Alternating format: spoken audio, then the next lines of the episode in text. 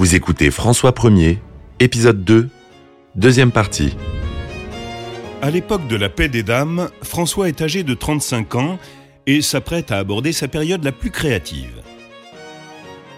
Plus jeune, il avait englouti des sommes considérables dans ses projets de construction. Il avait poursuivi les travaux de ses prédécesseurs au château d'Amboise et démarré la rénovation du château de Blois. Il avait également entamé la construction du magnifique château de Chambord, inspiré par la Renaissance italienne et peut-être conçu par Léonard de Vinci. Après sa captivité, il fait de Paris le nouveau foyer de sa cour. De ce fait, les années 1530 voient les nouveaux chantiers se déplacer de la Loire vers Paris et l'île de France.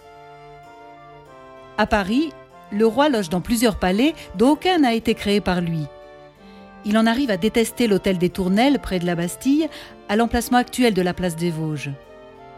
À partir de 1534, la cour restera au Louvre. Pour les occasions importantes, François installe son trône de l'autre côté du fleuve, sur l'île de la Cité, dans la grande salle gothique du Palais Royal. Il y a eu toute la période Château de la Loire, Chambord, etc. Et puis, euh, dans la deuxième partie de son règne, il se rapproche de Paris, on le sait. Michel de Decker, écrivain d'histoire. Et à Paris, eh bien, il décide de faire des grands travaux. Il décide de faire abattre les fortifications de Philippe Auguste, le grand, la grande tour de Philippe Auguste, et de faire construire, il lance les, les premiers soubassements du Louvre. Alors il fait appel à des architectes merveilleux comme Pierre Lescaut, et ces gens-là vont commencer le grand chantier du Louvre. À l'origine du XIIe siècle, le Louvre avait été conçu comme une forteresse à la périphérie de la ville. François va y apporter de nombreux changements. Il crée une cour et fait entrer la lumière dans les appartements en démolissant le grand donjon médiéval. Il faut attendre la fin de son règne pour que Pierre Lescaut abatte l'aile ouest du vieux Louvre et commence l'édification du nouveau. Le roi meurt quelques mois après en avoir approuvé les plans. Henri II et son épouse Catherine de Médicis les feront exécuter, tout en apportant quelques modifications. La cour carrée, par exemple, est quatre fois plus grande que prévu. François Ier décide de s'installer en Île-de-France dans les années 1520. Il ira beaucoup moins dans la vallée de la Loire. Nicolas Leroux, historien et professeur. En Île-de-France, il y a le Louvre, il y a d'autres châteaux près de Paris, et puis il y a Fontainebleau. Fontainebleau, il y a une vieille résidence royale que le roi décide de transformer. Pourquoi? Parce que c'est au milieu d'une forêt tout à fait gigantesque où le roi peut s'adonner à sa passion, qui est la chasse. C'est une demeure de plaisance, une demeure d'été, si l'on peut dire, et le roi va faire transformer le château dans les années 1530 pour lui donner l'aspect d'un palais euh, renaissant, mais c'est une construction, il faut bien le dire, qui reste un peu de briques et de broc et qui n'a pas grand-chose à voir avec les grands palais italiens de la même époque. François passe beaucoup de temps au Louvre. Il se rend régulièrement à Saint-Germain-en-Laye et Villers-Cotterêts, mais c'est à Fontainebleau qu'il se plaît à trouver refuge. On raconte qu'un chien du nom de Blo s'étant égaré, il découvrit une fontaine inconnue jusque-là. Et c'est ainsi qu'on appela l'endroit Fontainebleau. Le lieu facile d'accès depuis Paris plaît beaucoup au roi. Situé à côté d'un magnifique lac et au cœur de la forêt, le château est un ancien pavillon de chasse royale. Une épaisse muraille médiévale entoure une cour en ovale et un grand donjon carré. La reconstruction et l'expansion de Fontainebleau est l'un des projets les plus importants de François Ier. La réhabilitation commence en 1527 et se poursuivra jusqu'à la mort du souverain, qui parlait de ce château en disant tout simplement chez moi. François Ier est enchanté par Fontainebleau. C'est un, vieux château médiéval. Il se dit également, euh, comme il l'avait fait pour, le, château de Philippe Auguste à Paris, pour en faire le Louvre, il se dit, je veux en faire un merveilleux château Renaissance. Pourquoi? Parce que ça n'est pas très loin des temples, où il y avait d'ailleurs sa belle maîtresse qui habitait là. C'est toujours la même. Il faut toujours qu'il y ait une maîtresse dans les environs de François Ier. Et ensuite, euh, il veut en faire mieux qu'un château de la Loire. Et il réussit d'ailleurs, puisqu'il va faire une véritable euh, école de peinture, école de sculpture. Il va créer un, un univers euh, de la peinture, de la littérature. Il va créer une bibliothèque à Fontainebleau. Fontainebleau est devenu le centre du monde à cette époque-là. Dès les premiers jours de son règne, François n'a eu de cesse d'attirer à sa cour les artistes de la Renaissance et les érudits férus de nouvelles sciences. Il avait lancé des émissaires pour acquérir les peintures, sculptures et manuscrits exceptionnels qui viendraient enrichir ses collections, engager Léonard de Vinci et Andrea del Sarto, acheter des œuvres de Raphaël et de Michel-Ange. À partir de 1531, deux artistes italiens, Rosso et le Primatice, travaillent aux côtés d'artisans français à la décoration intérieure du château en adaptant le maniérisme italien à la sensibilité française. On voit défiler des petits et de grands peintres, sculpteurs, mosaïstes et graveurs. Cette rencontre du maniérisme italien et du mécénat français autour de Fontainebleau produit un style d'une grande élégance qui mènera à la formation de la première école de Fontainebleau. La galerie François Ier, où a survécu le travail de Rosso, a malgré tout été beaucoup modifiée au cours des siècles. Le Primatice a décoré un grand nombre de chambres à coucher, mais il n'en reste pas grand-chose. Le roi remplit sa demeure enchanteresse de ses biens les plus précieux. C'est là qu'il accroche les Léonard de Vinci, les Raphaël, les Del Sarto, acquis depuis le début de son règne.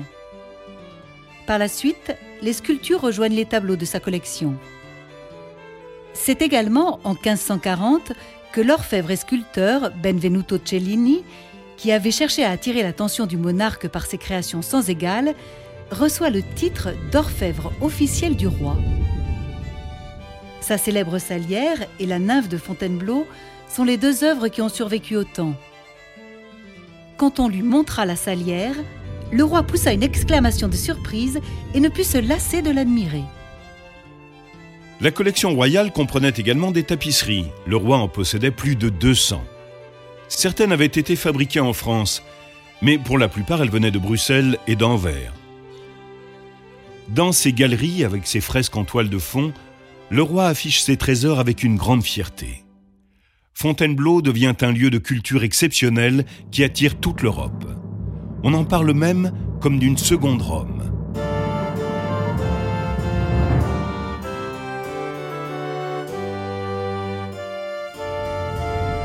S'il se consacre à bâtir certains des plus beaux édifices au monde et à développer ses collections d'œuvres d'art, le roi n'oublie pas de cultiver son image de protecteur des lettres.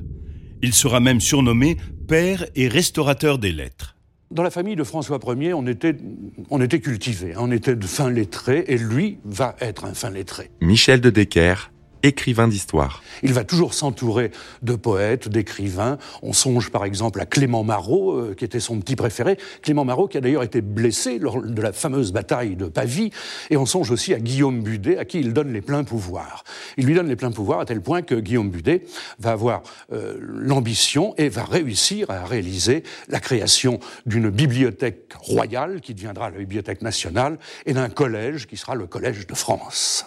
En 1530, il déménage la bibliothèque royale de Blois à Fontainebleau et la fait installer au-dessus de sa galerie bien-aimée. La même année, il fonde le Collège des lecteurs royaux, qui deviendra plus tard le Collège de France. Celui-ci brise le monopole de l'enseignement supérieur exercé par la Sorbonne et l'on y voit souvent dans la salle de lecture François Ier et Marguerite de Navarre. Comme en matière d'art, le roi élargit sa collection en envoyant des émissaires à l'étranger à la recherche de livres et de manuscrits rares. En 1537, il signe l'ordonnance de Montpellier instaurant ainsi le dépôt légal qui oblige tout éditeur à remettre à la Bibliothèque royale un exemplaire de chaque œuvre. Le roi de France, désireux de faire de sa cour un centre d'études, invite plusieurs poètes et savants humanistes dont il devient proche. Selon la vision humaniste, la beauté est le reflet de la nature divine parfaite. C'est ainsi que l'on voit naître des créations qui dépassent les thèmes religieux.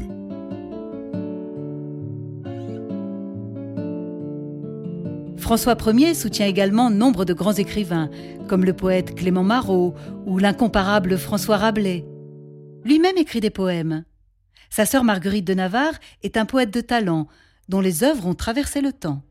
François Ier, assez tôt, a eu le sentiment que le roi de France devait euh, s'intéresser aux arts et également aux lettres. Nicolas Leroux, historien et professeur. Il est encouragé dans cette voie par sa sœur, euh, Marguerite, qui s'intéresse à la littérature, qui est elle-même une femme écrivain. Et le roi va donner sa protection à un certain nombre d'auteurs, un certain nombre d'humanistes, y compris à certains qui sont, euh, sur le plan religieux, euh, un peu protestants. On pense notamment à Louis de Berquin, qui traduit Erasme. Et le roi va en particulier encourager le retour aux langues anciennes, à l'étude du grec, à l'étude du latin. Et c'est dans cet esprit qu'il va créer ce qu'on appelle le collège royal, ancêtre du collège de France, où l'on va donner des charges de, de professeurs à un certain nombre de grands savants. Ce courant novateur est accompagné d'un nouveau danger. Ce sont les écrits de savants humanistes chrétiens qui ont appuyé les demandes de réforme de l'Église au début du XVIe siècle. Certains érudits, comme le prêtre hollandais Erasme, ont étudié les Bibles anciennes écrites en hébreu et en grec et constaté que le sens originel avait été perdu dans la traduction. Erasme et d'autres, comme l'allemand Martin Luther, désiraient seulement que l'on réforme l'Église catholique et non qu'elle se divise. Mais leur remise en cause des textes bibliques et leur critique de la corruption contribuent à alimenter un mouvement qui débouchera sur la réforme. Au début, sous l'influence de sa sœur Marguerite, François se montre tolérant envers ce nouveau courant et le considère même utile politiquement, car il a entraîné de nombreux princes allemands à se retourner contre Charles Quint, son ennemi toujours. Lorsqu'il voit certains de ses amis persécutés pour avoir diffusé des idées jugées subversives, il prend leur défense. Mais le Parlement et la Sorbonne poursuivent sans relâche la mission qu'ils se sont donnée de débarrasser la France des hérétiques. Dans les années 1520, il faut bien prendre conscience du fait que l'Europe est en combustion sur le plan religieux et que la papauté est en but à une sorte de schisme, hein, qui est le schisme luthérien. Et le roi de France va évoluer dans ses relations avec les lettrés, avec les savants et aussi avec les réformateurs religieux en fonction de ses relations avec la papauté. L'influence de Marguerite de Navarre sur son frère, aussi grande qu'elle soit, ne peut l'emporter face à ce qu'on a appelé l'affaire des placards et à la répression qui suit. Dans la nuit du 17 au 18 octobre 1534, des protestants placardent dans Paris et d'autres grandes villes de France des proclamations contre la messe. On en trouva même, dit-on, sur la porte de la chambre du roi et dans la boîte où il gardait son mouchoir. François Ier ne peut que revoir sa position vis-à-vis des protestants.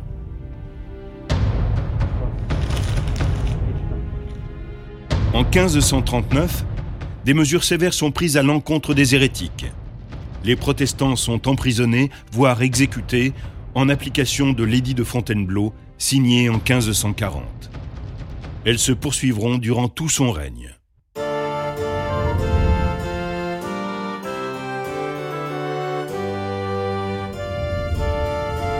La mort de Francesco II Maria Forza, duc de Milan, en 1535, offre à François Ier un prétexte pour partir de nouveau en guerre.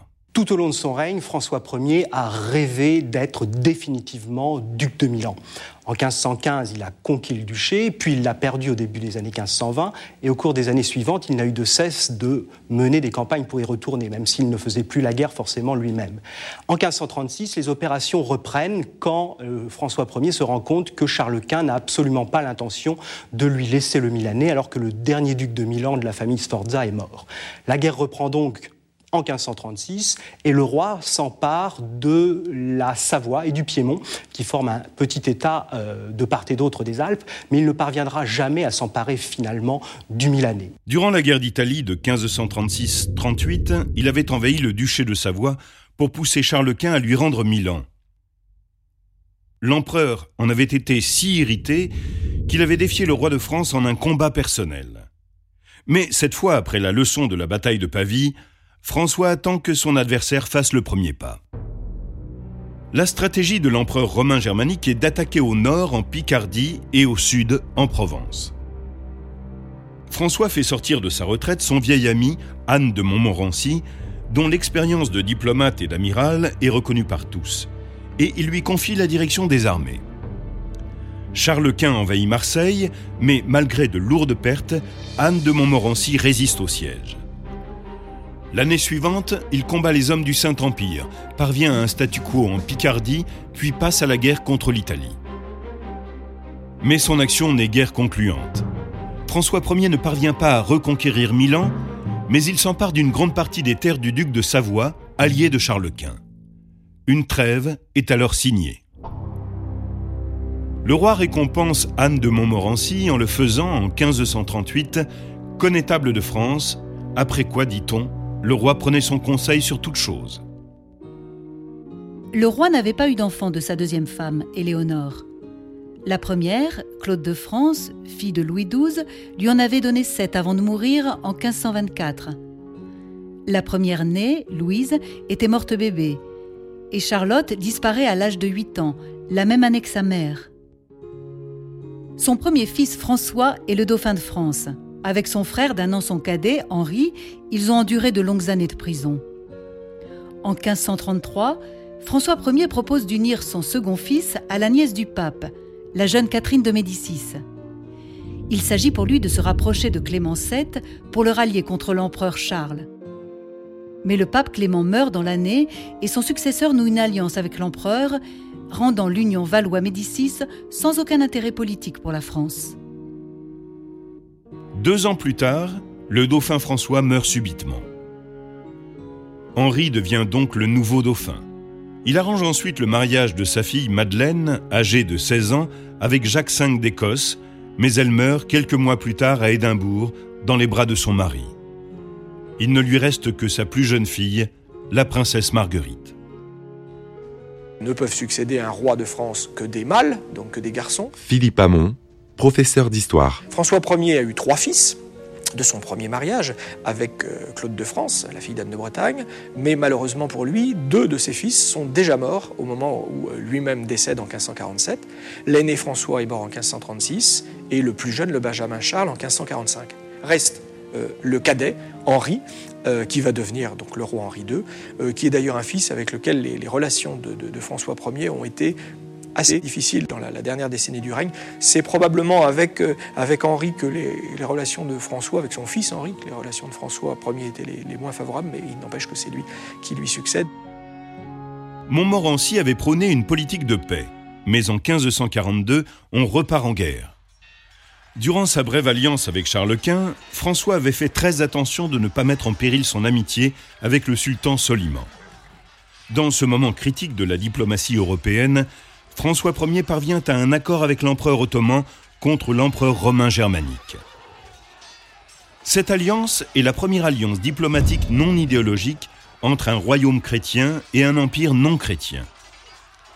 Le fait que les chrétiens se battent aux côtés des Turcs contre des chrétiens provoque un immense scandale en Europe et met dans l'embarras le souverain français. L'un des événements diplomatiques les plus intéressants, les plus surprenants peut-être du 1er XVIe siècle, c'est l'alliance passée entre François Ier, roi de France, roi très chrétien. Nicolas Leroux, historien et professeur et le sultan Soliman, qui se considère comme le seul empereur euh, finalement en Europe, qui est le prince le plus puissant du monde à cette époque et qui est à la tête d'un État immense, un État euh, dont la religion officielle est la religion musulmane. Et cette alliance contre nature, pourrait-on dire, entre le roi très chrétien, défenseur de l'Église de Rome, et le sultan Soliman, advient vers 1536. C'est d'abord une sorte d'alliance commerciale en réalité, qui va ensuite avoir des conséquences militaires. François Ier est obsédé, il le sera jusqu'à la fin de ses jours, euh, par Milan, par euh, les États italiens. Michel de Decker, écrivain d'histoire. Bien. Et il se dit comment faire Eh bien, il a euh, tout simplement l'idée de se mettre d'accord avec les Turcs. C'est-à-dire que les Turcs, à ce moment-là, caressaient le rêve d'aller en Hongrie. Il ne dit rien, il les laisse faire, il ne réagit pas. Évidemment, Charles Quint n'est pas content, puisqu'ils arrivent jusque dans les faubourgs de Vienne, les Turcs. Euh, on sait d'ailleurs que le croissant turc à Vienne, et les viennoiseries, comme les croissants du même nom, viennent de cette période-là. Et euh, François Ier se frotte les mains, et il se met d'accord avec Soliman, il le laisse euh, envahir la Hongrie, quitte à, avoir, à faire appel à ses services ensuite contre Charles Quint. La guerre reprend donc en 1542. François Ier a maintenant pour allié Soliman Ier et Charles Quint, encore une fois Henri VIII.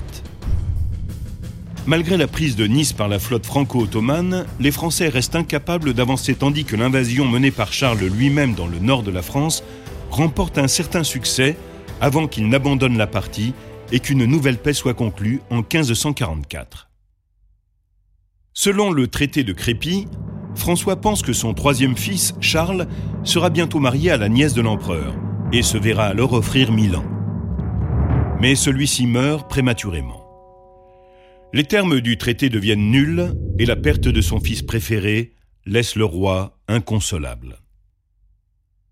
Au cours des cinq dernières années de sa vie, le roi lutte contre la maladie. Entre les crises, il continue à montrer une vigueur extraordinaire voyage dans différentes parties du royaume, chasse dès qu'il peut, parfois depuis sa litière. Le 28 janvier 1547, la nouvelle de la mort d'Henri VIII touche le roi de France. En mars, tandis qu'il se rend à Paris pour assister à un service à sa mémoire en Notre-Dame, il est arrêté par la maladie au château de Rambouillet. Le 20 mars, se sentant mourir, il appelle les deux enfants qui lui restent à son chevet. Plusieurs fois dans la semaine qui suit, il bénira Henri et lui donnera ses dernières instructions. François Ier meurt le 31 mars 1547 à l'âge de 52 ans. À l'âge de 20 ans, François Ier montrait des talents prometteurs de diplomate et de chef militaire. Mais la montée en puissance de Charles Quint fit pencher l'équilibre en sa faveur, et le roi de France ne parvint pas à s'adapter. Ses rêves d'expansion coûteront cher à son pays tant aimé. Sa campagne pour être élu empereur en 1519, l'extravagant camp du Drap d'Or en 1520, les années de guerre en Italie et la rançon prévue par le traité de Cambrai entraîneront la levée d'impôts drastiques et laisseront sur les champs de bataille les meilleurs soldats de France. Pourtant, François Ier ne lâchera pas son rêve d'Italie. Il montrera la même instabilité dans sa politique à l'égard de la religion. Tolérant envers la réforme durant les premières années de son règne, il finira par laisser le champ libre à la répression. Les persécutions contre les protestants conduiront la France dans une guerre civile qui dévastera le pays pendant des années. Son règne n'aura pas connu l'agitation populaire emblématique de la fin du XVIe siècle et du XVIIe siècle, peut-être parce que, de son temps, l'économie rurale du pays a retrouvé son élan vers 1450. Mais au milieu de son règne, pourtant, on commença à voir se développer des signes d'instabilité. L'agriculture ne parvenait pas à combler les besoins d'une population croissante. L'inflation plongeait de plus en plus de gens dans la pauvreté. Le chômage et la criminalité allaient en augmentant et la couronne devait bientôt faire face à la faillite à cause des dépenses de guerre. Mais le règne de François Ier paraît pourtant d'une importance capitale. Des changements fondamentaux ont pu s'opérer dans les domaines de l'administration, de la politique, de l'économie, de l'éducation, de la religion, des explorations et surtout de la culture. Pour certains, aucun souverain depuis Charlemagne n'avait eu une influence plus grande sur la civilisation de la France. François Ier n'est pas connu pour ses rêves héroïques datant du Moyen Âge, mais pour la vie intellectuelle et artistique de sa cour. Sa grandeur réside dans son rôle de mécène de la Renaissance française. Lorsqu'il naquit, en 1494, la France était encore gothique. Lorsqu'il est mort, en 1547, la Renaissance française était proche d'atteindre son apogée. Il avait réalisé là un exploit. Peu de règnes ont laissé un héritage culturel aussi marquant. Aucune époque n'a davantage vénéré l'étude que la Renaissance. Les érudits s'efforçaient alors de redécouvrir la sagesse perdue de l'Antiquité, en revisitant de manière approfondie l'art et la littérature de la Grèce et de Rome. Et aucun roi ne s'est senti aussi proche de la période antique. Vous venez d'écouter Roi de France. Si vous avez aimé ce podcast, vous pouvez vous abonner sur votre plateforme de podcast préférée et suivre Initial Studio sur les réseaux sociaux. Roi de France est un podcast coproduit par Initial Studio et Merapi, adapté de la série documentaire audiovisuelle éponyme produite par Merapi. Cet épisode a été écrit par Thierry Bruand et Dominique Mougenot. Il a été réalisé par Dominique Mougenot. Production exécutive du podcast Initial Studio. Production éditoriale Sarah Koskiewicz et Mandy Lebourg, assistée de Sidonie Cotier.